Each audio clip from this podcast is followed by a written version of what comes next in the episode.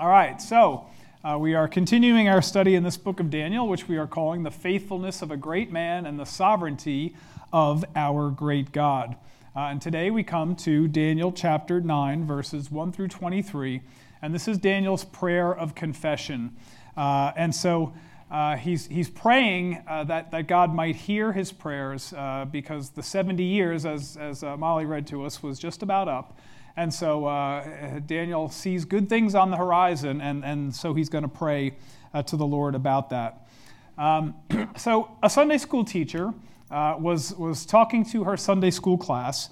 Uh, she had a full class, and she had uh, these students in the class, and she wanted to know from them uh, if they really understood the severity of their sin as related to the holiness of God. And so uh, she said to the class Imagine uh, that Jesus Christ were standing in one corner of the room, and say a convicted murderer was standing in the opposite corner of the room. And we draw a line from one end of the other, or one, one end to the other, from Jesus to the convicted murderer. Now, get up out of your chairs and, and go stand where you see yourself uh, on that line. Uh, do you see yourself closer to Jesus, or do you see yourself closer to the convicted murderer? Well, the kids get up and they start shuffling around and, and making a decision about where they're going to go. And then one really smart kid says, You know, teacher, if it's based only on my conduct uh, and what I deserve because of my sin, well, then I have to go stand back in the corner uh, with the convicted murderer. But because I have believed in the Lord Jesus Christ and I have chosen uh, to follow him as my Lord and Savior, then I can come up here and stand here in the Jesus corner.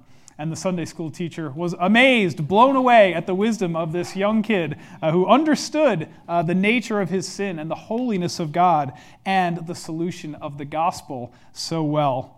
You know, most people don't have such a keen understanding of the nature of their sin. Most people think, you know, I'm a pretty good person and, you know, God must be pleased with me and I deserve uh, good things and I deserve to go to heaven because, you know, I, I generally am a, a, nice person. I, I, try and do good and, uh, you know, my good works outweigh my bad works. Uh, and so I get to go stand in the Jesus corner. Well, Daniel was not one of those people. Uh, Daniel did not see himself that way. Uh, what we see in Daniel chapter 9, verses 1 to 23, is a man who, who knows that he is a sinful man and, and that his people are sinful people, uh, and that because of that sin, they were separated from holy God. And what's in- interesting to me about this passage is that we, we don't have anywhere in Daniel uh, that, that, that any particular sin is ascribed to Daniel. Uh, but that doesn't stop Daniel from confessing sin and confessing the sin of the nation. And so, what he understood is that the problem isn't them, right? The problem isn't them, uh, those other wicked people, those people who do evil and, and never do good. The problem is us. Collectively, the problem is us. It's our sin that separates us from God. Uh, and, and our world is a mess right now, right? I mean, we, we can look around. You don't need me to, to you know, read the headlines to you. Uh, you know that the world is a mess right now. And, and the solution to the problem is not to, to pass the buck, right? It's not to shift blame. Uh, it's not to rationalize our sin. It's not to make excuses for our sin. The, the, solution to our sin problem is for us to get down on our knees and plead with holy God uh, for compassion and mercy and turn to Him in repentance and say, Lord, I am sorry, not only for my own sin, but for the sin of my people, for my nation, and pray that God would be compassionate and merciful and that's what Daniel did in this long prayer. So we're going to start out, uh, before we actually get into the prayer, just looking at the setting of the prayer. Uh, this is verses 1 and 2. Uh, in the first year of Darius, the son of Ahasuerus of Median descent, who was made king over the kingdom of the Chaldeans, in the first year of his reign, I, Daniel, observed in the books the number of the years which was revealed as the word of the Lord to Jeremiah the prophet for the completion of the desolations of Jerusalem, namely 70 years. So we're, we're going to have another little jump in time here. Uh, so here's our chronology again. Now we are in chapter 9. Uh, this is the year 539. Last year, week, we were in chapter 8, which was in 551 BC. Uh, that was during the reign of uh, Babylon, Belshazzar. Uh, so last week, Belshazzar and Babylon were still in power. Uh, this week, as we talk about chapter 9, now the Medo Persians have conquered Babylon, and this is the first year of Darius the king. Now, mercifully, for all you who are paying attention to these timelines, this is the last major jump we're going to have in the book of Daniel. From here on out, uh, we're going to be from this time period from 530, uh, 539 BC to 536 BC. And just a note this uh, Ahasuerus, who is mentioned here, uh, you may recognize that name from the book of Esther. Uh, this is not the same Ahasuerus as the book of Esther. Uh, that's a different one. The book of Esther takes place about 60 years after uh, the book of Daniel. So this is a different Ahasuerus, as if Daniel were not confusing enough. Uh, we need to have repeated names. Uh, so that's where, we're, that's where we are. so now, at the end of chapter 5, um, in the handwriting on the wall chapter, remember, we met this Darius the Mede for the first time, right? He is the one who received the kingdom uh, after they conquered uh, Babylon. Uh, so we talked about him then, and in the beginning of chapter 6 especially, we were trying to identify who this man Darius was. He's called uh, Darius the king. Well, how could he be the king if Cyrus was the king at the time, and Cyrus was the king of Persia at the time? So we said there were two likely possibilities. One, that uh, this, this Darius and Cyrus were the same person. That, that's one possibility. Uh, and the second possibility that we mentioned was that Darius is the same person as a man named Gubaru, uh, who was actually the military commander who conquered uh, Babylon, uh, working for Cyrus in the Persian army. So I said back then, when we were in chapter 6, that probably the second possibility is, is the one that's more likely uh, that Gubaru conquered uh, Babylon, and then when Cyrus came, uh, he named this Gubaru as king over Babylon. Now, in those days, the Persian Empire was made up of 127 different provinces, and the head of each one of those provinces was called a king. So uh, he was actually king of the province of Babylon, even though Cyrus was the king over the whole empire. So, what we see in uh, chapter 9, verses 1 and 2, uh, in my opinion, is further evidence that Darius is the same person as Gubaru, uh, because we see here that Darius was made king over the kingdom of Babylon. Uh, and to me, that means that Cyrus made him king over the king of Babylon, uh, over Babylon, whereas uh, when a conqueror comes and conquers a land, he, he becomes king by virtue of his conquest. Uh, but here he's made king, appointed king, I think by Cyrus. And I think that is just a little further clarification on why I believe that, that uh, Darius and Cyrus are not the same person, but Darius is actually uh, synonymous with a person called Gubaru, who we've spoken about. So, just a little bit of background. Now, in Daniel chapter 9, Daniel is studying the scriptures, right? And, and he's reading the prophecies of Jeremiah, which predict that uh, Judah, which is the southern kingdom of Israel, right? That was divided into two kingdoms, the 10 tribes of the north and the two tribes of the south, Judah and Benjamin. We're talking about Judah here. Uh, Jeremiah prophesied that Judah would be taken into captivity, uh, into Babylon for 70 years. So I just want to take a minute here just to pause and just consider the sovereignty and the providence of God uh, and the preservation of His Word. I just find this, this fascinating. Uh, so, to do this, we're going to have to spend a minute talking about Jeremiah's ministry because it's a fascinating ministry. Jeremiah was a close contemporary of Daniel. In fact, uh, Jeremiah began prophesying in 627 BC, which happened to be the 13th year of the reign of King Josiah. Uh, and that was before Babylon was even reigning as the world empire at the time. And Jeremiah exhorted uh, Israel to repent. Repent. Uh, judgment is coming if you don't repent and turn back to the Lord. And they refused. And so Jeremiah continued to prophesy, and in the year 605, specifically prophesied that, uh, Jer- uh, that Jerusalem would be carried away to exile uh, to the land of Babylon and that he would stay there, uh, that, that uh, Jerusalem would stay there for 70 years. And that's interesting because in that very same year, 605 BC, the prophecy came true, right? Uh, uh, uh, Nebuchadnezzar came uh, and, and, exiled the first wave of Israelites to Babylon in 605 BC. And uh, Daniel was a teenager at the time when he was exiled. Uh, he was among the first taken to Babylon. So Daniel now is in Babylon. Now, Jeremiah, he remains in Jerusalem. and he stays there through all three waves of the exiles. He doesn't leave. But um, uh, he, he continued to warn kings and the people to repent, repent, repent. And he said, When Babylon comes, don't resist. Go with them to exile, live your normal lives in uh, exile, just uh, adapt and assimilate. And unfortunately, Jerusalem refused, and that resulted in the destruction of the temple in 586 BC. Now, for Jeremiah himself, he was forced uh, to go with a surviving remnant uh, exiled to Egypt in the other direction of Babylon, right? So, so now you got Jeremiah down in Egypt, you got Daniel in Babylon, far apart from each other, according to Jeremiah chapter 43 and 44. Now, according to tradition, Jeremiah was killed in Egypt, killed by his own people in Egypt. Now, most likely, Jeremiah took his scrolls that he had been writing with him to Egypt, right? So, how is it that Jeremiah uh, has written his scrolls, he's written down his prophecies? How did Daniel in Babylon get his hands on Jeremiah's prophecies? Remember, this is 539 BC, right? This is not today where most of us have, you know, 10 physical Bibles in our house and we have the Bible on our phones, the Bible on our computers. Everywhere we turn, we have a Bible, right? But not then. Somehow, in God's providence and sovereignty, He caused copies of Jeremiah's prophecy uh, to be made and, and, copied and then carried to Daniel, some 1,650 miles away from Egypt to Babylon.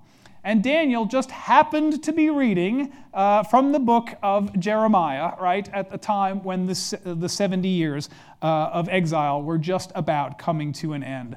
And I just find this stuff amazing. I just find God's sovereignty and God's providence amazing that God inspires his authors to write uh, exactly what he wants written. And then he also preserves the word uh, so that it can be read by others miles away. Now, if you know Jeremiah, uh, about Jeremiah, uh, Jeremiah had his prophecies read to King Jehoiakim. And King Jehoiakim was no fan of what Jeremiah had written. So King Jehoiakim said, Cut it all up and then throw it in the fire. So that's what happened to Jeremiah's prophecies. Well, God said, I'll tell you what I said. You write it down again. Be faithful. And Jeremiah obeyed.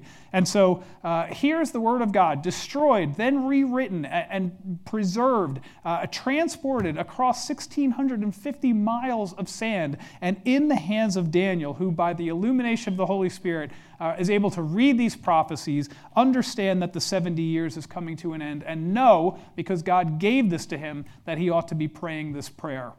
Is that a coincidence? I don't think that's a coincidence, right? I think God might have had something to do with that. So uh, I just I find all that amazing. So what did Jeremiah's prophecy say? Why is Daniel reading these prophecies and, and why is he moved to pray like he was? Well, Jeremiah prophesied on the eve of the Babylonian conquest of Jerusalem. And this is what he wrote in Jeremiah chapter 25, verses 11 and 12. This whole land will be a desolation and a horror, and these nations will serve the king of Babylon 70 years. Then it will be when 70 years are completed, I will punish the king of Babylon and that nation, declares the Lord, for their iniquity, and the land of the Chaldeans, and I will make it an everlasting desolation.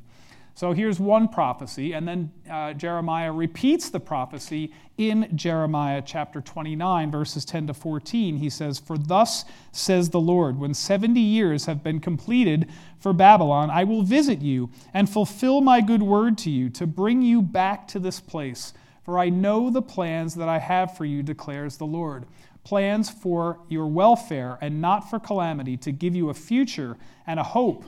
And then you will call upon me and come and pray to me, and I will listen to you. You will seek me and find me when you search for me with all your heart. I will be found by you, declares the Lord, and I will restore your fortunes and will gather you from all the nations and from the places where I have driven you, declares the Lord.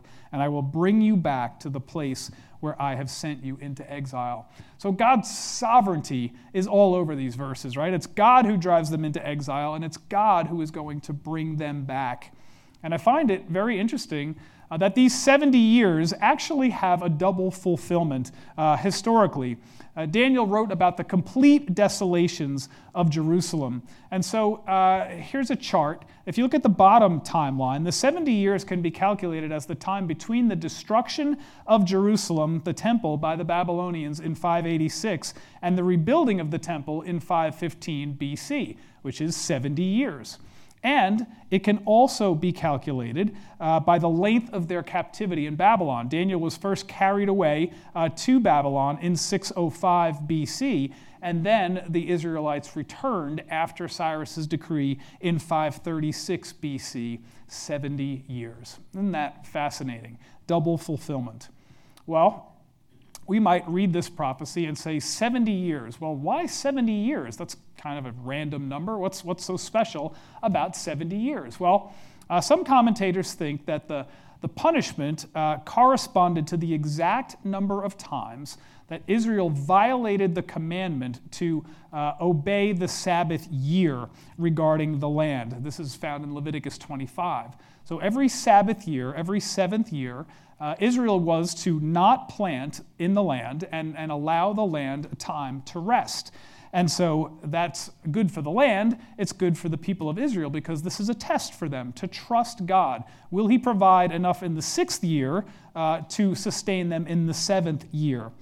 And they had failed to observe that commandment for centuries, for 490 years actually, from the time of Saul all the way to the time of the exile which is 490 years. And if you divide that by seven, the number of, of years is 70 years. That's the number of times that they failed to observe this commandment. And that is why God chose 70 years to be the length of exile. Isn't that, isn't that just fascinating and amazing?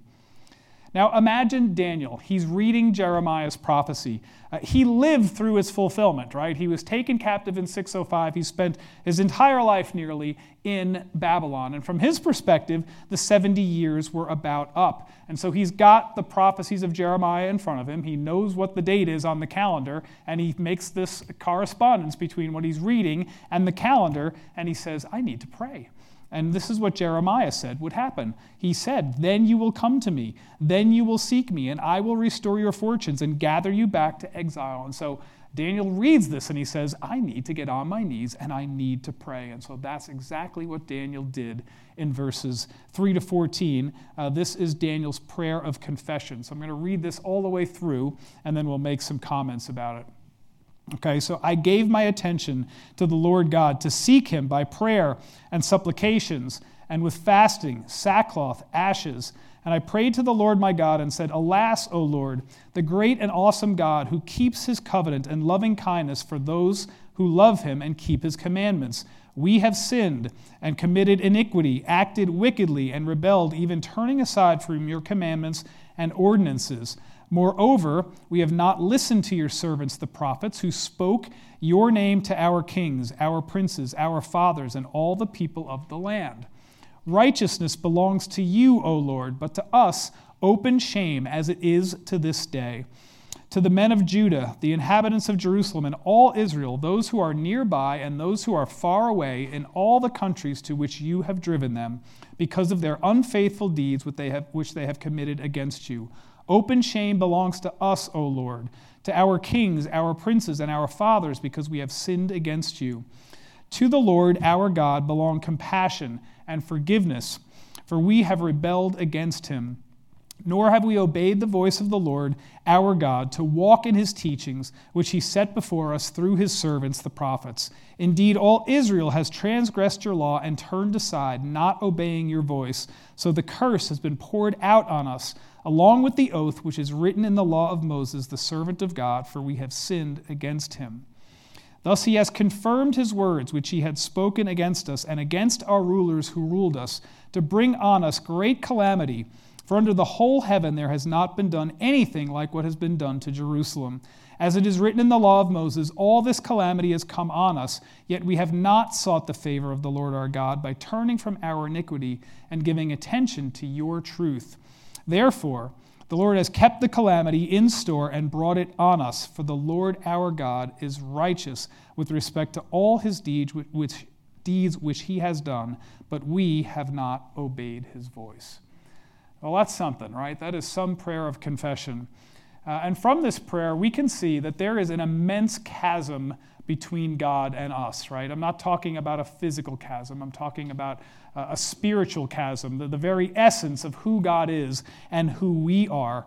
God is, is holy. He's altogether other from what we are. God cannot sin, and yet we, on the other hand, cannot stop sinning.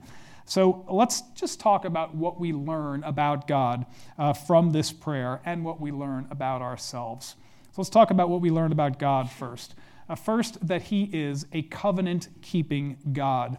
We learn this in verse 4. That means when God makes a promise, we can absolutely take it to the bank. We can trust God to keep His promises.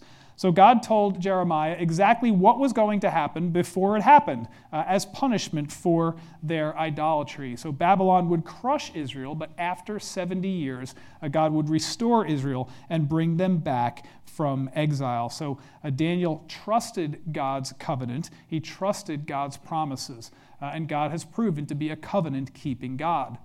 The second thing we learn about God from this prayer is in verse 7 that God is righteous. Righteousness means that God uh, always does what is morally and ethically right. He can only do what is right. He cannot act contrary to his own character and nature. So Daniel was just acknowledging that God was absolutely right to punish uh, the people of Israel for what they had done, for their failure uh, to obey and keep uh, the covenant. And, and uh, God did exactly what he promised to do by punishing Israel and sending them into exile.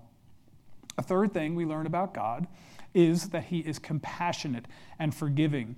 You know, the, these attributes of God are recorded throughout the scriptures. Uh, God uh, loves his people very much. God will never leave us or forsake us. God is constantly calling us back uh, to himself uh, so that we will experience his blessing instead of exchanging it for the cheap thrills that the world has to offer.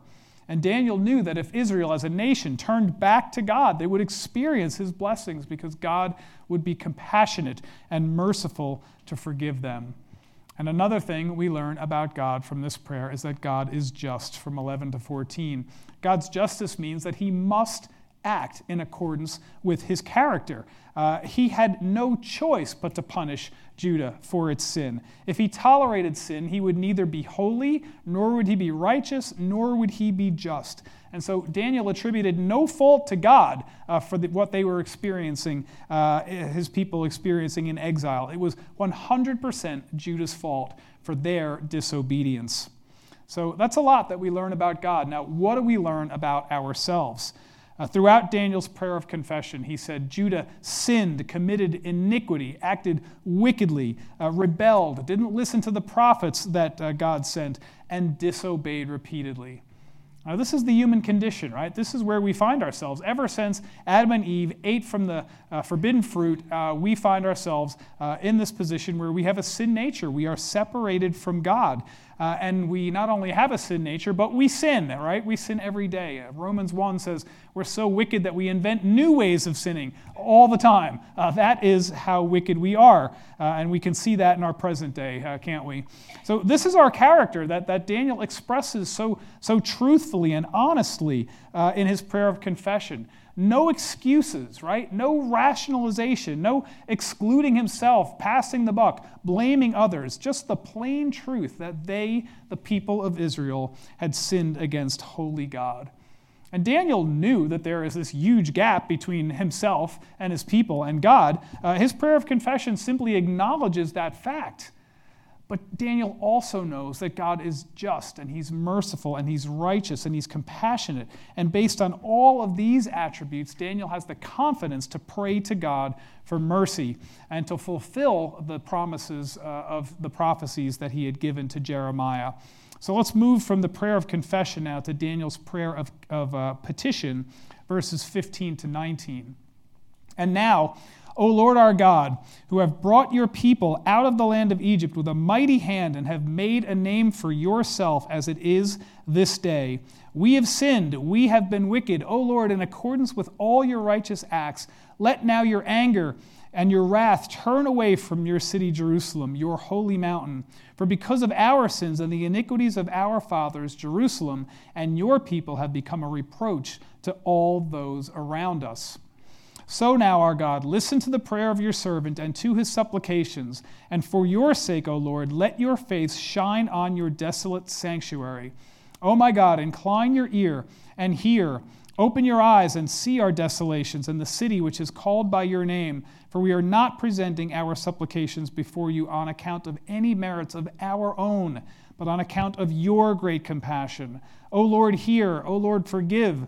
O Lord, listen and take action. For your own sake, O my God, do not delay, because your city and your people are called by your name.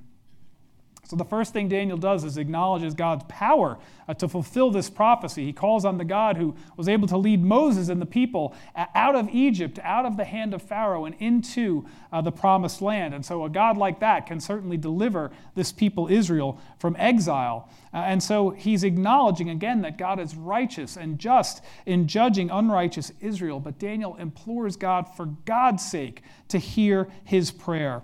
Uh, Daniel was asking God to glorify himself by answering this prayer. Uh, God is the one who gets the glory.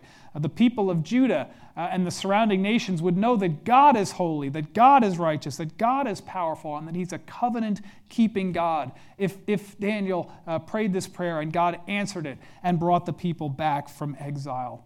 And lastly, Daniel acknowledges God's grace uh, in this prayer. Uh, Daniel wasn't a- asking based on anything having to do with his own merit or, or his people's merit. Uh, he was asking on account of God's compassion. Um, and so, the, the, subject of God's compassion, uh, the subject of God's grace, has, has filled many, many volumes. And, and, Daniel has stated it beautifully here in one sentence, hasn't he? Uh, we deserve nothing because we have sinned against holy God, and, and we don't deserve anything, but the only just penalty for what we've done is death. But God, in his infinite compassion, he offers us grace instead. And this is the gospel in a nutshell, isn't it? This is what the gospel says. Our sin against God is worthy of death and eternal punishment, but God offers us something else. Ephesians chapter 2, one of the great but gods of the entire Bible, says this But God, being rich in mercy because of his great love with which he loved us, even when we were dead in our transgressions, made us alive together with Christ. By grace you have been saved, and raised us up with him, seated us with him in the heavenly places in Christ Jesus. It is by grace you have been saved, and that not of yourself. It is a gift from God, so that none may boast. Well, we have this amazing testimony. Romans 5 8 says that while we were yet sinners, Christ died for us. These are profound statements about the meaning of grace. We get what we don't deserve. Uh, uh so, a friend of mine I preached a sermon a couple of years ago uh, talking about grace, and I just love what he said. Uh, he said grace is usually defined as undeserved merit, right? You've heard that phrase before grace is undeserved merit. Well, he said grace is actually ill deserved merit. Ill deserved merit. His point was that uh, undeserved merit presents too neutral of a view of us, right? Uh, before we received Christ, we were not neutral toward God at all. We were hostile to God. We were enemies of God. So if you take your kid for ice cream, if you take your kid for ice cream, it's, it's not something that he deserves. You do it because you love him. That's unmerited favor, that's unmerited grace. But if this same kid lies to your face, disobeys you, uh, covers up his sin, uh, and then he gets caught, and then you take him for ice cream, well, that's ill deserved merit, right? You're, you're giving him grace even though he ill deserves it. And so, uh, undeserved merit just doesn't describe or ascribe enough wickedness to us. It doesn't express our hostility toward God, whereas ill merit does. So, undeserved merit, I think, is a little too weak. And I loved his point that it's ill deserved merit that we receive. The only one with true merit is Jesus, right? And so that's why we pray in Jesus' name, right? When we pray in Jesus' name, this is not a tagline that we add onto the end of our prayers as though somehow, uh, you know, saying the magic word Jesus somehow obligates God to answer our prayers, right? That's, that's not what praying in Jesus' name is. When we pray in Jesus' name, we are acknowledging that we have no merit of our own, we deserve nothing from God, but we're asking not based on our own merit, but based on what Jesus has done for us uh, by his sacrificial death on the cross, uh, by his satisfaction of God's wrath. We're asking in his name. Uh, so he glorified God. He fulfilled God's plan of salvation. He purchased the souls of those who believe. And so, based on Jesus' merit, not ours, God will answer prayer. And Daniel ascribed this ill deserved merit to himself and to the people of Judah but he also prevailed on God's grace to answer his prayer anyway. And the amazing thing is that Daniel hadn't even started confessing the sins of his people before God had already dispatched the angel Gabriel uh, to answer his prayers. So let's look at that, verses 20 to 23. Now, while I was speaking and praying and confessing my sin and the sin of my people Israel, and presenting my supplication before the Lord my God in behalf of the holy mountain of God, while I was still speaking, in prayer, then the man Gabriel, whom I had seen in the vision previously, came to me in my extreme weariness about the time of the evening offering. And he gave me instruction and talked with me and said, O Daniel, I have now come forth to give you insight with understanding. At the beginning of your supplications, the command was issued, and I have come to tell you, for you are highly esteemed. So give heed to the message and gain understanding of the vision. So, uh, brothers and sisters, if we can have one takeaway from today's message, it's that God answers prayers. God answers prayers. The answer may be yes. It may be no. It may be, I've got something better in mind than what you're praying. It may be not yet, but later. But God always answers prayer. And here, God dispatches the angel Gabriel at the beginning of Daniel's prayer, before he even got to the point where he was confessing all of the sins of the people and magnifying God's virtues. And Gabriel said that Daniel was highly esteemed by God, and that's not because Daniel had any merit of his own, but because Daniel's heart's desire was to glorify and magnify God. Now, what follows in uh, Gabriel's uh, message to Daniel is uh, the vision of the 70 weeks, God's unfolding of his eternal plan for Daniel and for us. And we're going to get to that next week, uh, but for now, we're going to close with some applications about uh, Daniel's prayer. So, the first thing I want us to see is that God invites us to pray. And we pray because God wants to have a relationship with us. And the means of that relationship is prayer. So, during prayer, we talk to God. By reading His Word, God talks to us. Uh, in Jeremiah's prophecy, he said at the end of 70 years, God would reverse their fortunes. They would call on God, and He would listen, and they would seek Him when they searched uh, their whole hearts and found Him. They would find Him. And Daniel Daniel prayed because God said he would answer this prayer when the people turned to him. And so God puts this prayer on Daniel's heart uh, to, to, to own and acknowledge and confess his own sin and the sin of his people. And he confessed it all without reservation. Now, we live in a world today where the government and the culture are largely hostile toward God, right? And so it's easy for us to say, it's all their fault. It's all their fault. They're the reason the world is in the mess that it's in. Uh, the government, the political party in power, our, our, our liberal colleges and universities, Hollywood, uh, right? Overprivileged and, and entitled athletes and musicians, corporate America, Facebook, Google, Twitter. The list goes on and on, right? And, and you know, don't get me wrong, they, they share in the blame. They most certainly do. But what difference might it make if we as Christians acknowledged our own sin, our own part of the problem, uh, and we acknowledged the sin of our government and our country as well? Uh, Daniel said, We have sinned. That was how Daniel approached God. What if we prayed for our leaders, even though we may not personally like them or agree with them? And what if we begged God for grace and mercy? God always answers prayer. So if we humble ourselves and seek his face and turn from our wicked ways, he might forgive our sin and heal our land. God promised Israel that in 2 Chronicles chapter 7. Why wouldn't he offer the same to us? So that's why we pray. He wants a relationship with us and he is a merciful God. But when we pray, let's remember to pray with humility. Daniel sought the Lord dressed in sackcloth and ashes while fasting he confessed sin. He praised God. He reminded God that he is a covenant keeping God.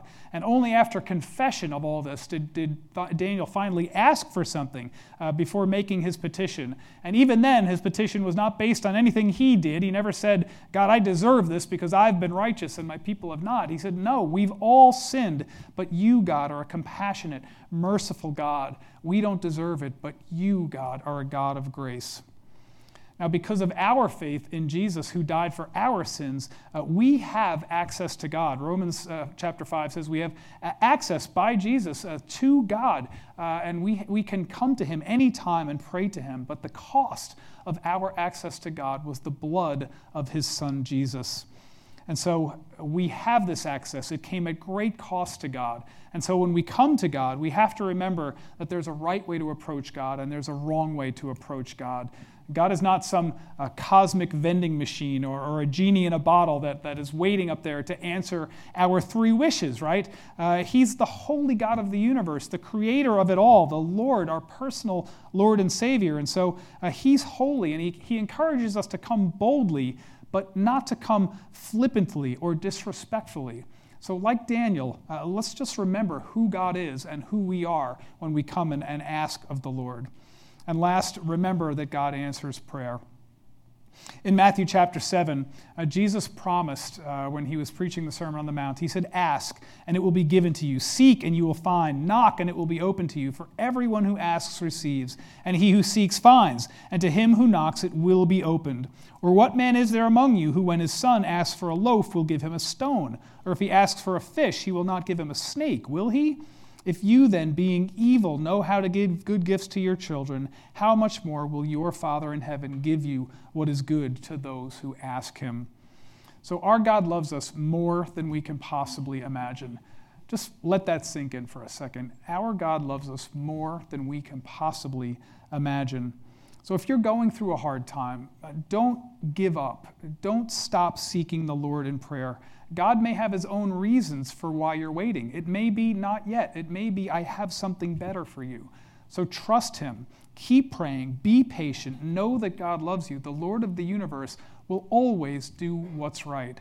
And who knows, he may be dispatching one of his heavenly angels right now to come to your aid. Such is the grace of our God. Let's pray. Lord God, we do thank you. We do thank you that you are a gracious and merciful God, Lord, and we do confess that, that we are unworthy and undeserving. Uh, yet, Lord, because of your Son Jesus, because of his work on the cross, because uh, he is worthy and he is deserving, Lord, uh, we can come to you in his name and we can ask in his name, Lord, and, and we can have access to you because of his name and what he did on the cross, Lord. And so we thank you so much for, for Jesus and for our salvation through him, Lord. And I pray that we would come boldly to you, asking uh, for our needs to be met, Lord. And we trust you that you are a covenant keeping God and that you will do what is right. We thank you in Jesus' precious name. Amen.